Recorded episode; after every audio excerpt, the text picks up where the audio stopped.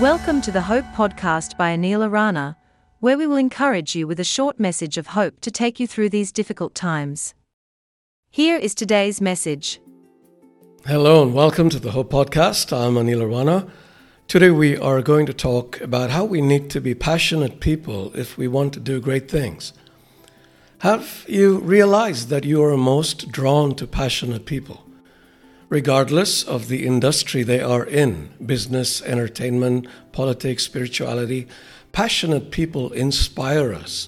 They make our hearts beat faster, make our spirits soar, and make us feel alive. We can also be passionate people, not necessarily to draw people to us, but because it is how we should live life. Besides, God likes passionate people.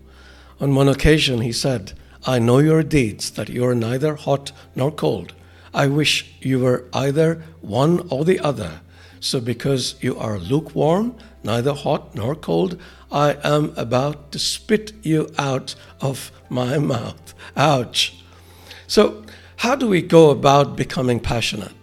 Here are five ways to get you started.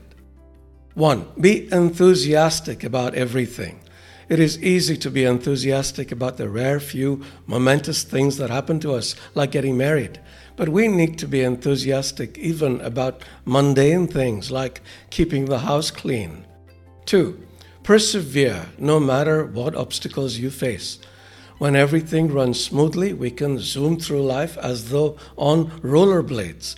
However, we need to look at challenges as a way to improve our rollerblading skills.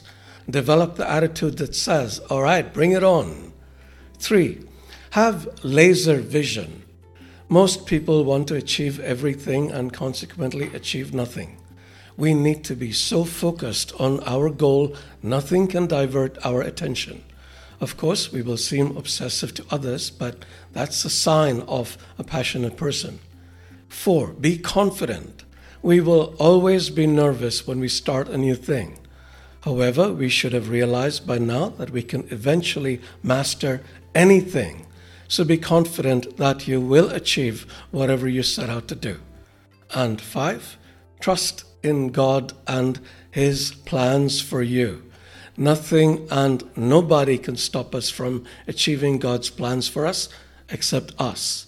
We can either believe we are ordinary people destined for nothing great, or we can believe we are extraordinary children of an extraordinary God. If this truth cannot make us burn with passion, nothing will. May the Spirit be with you.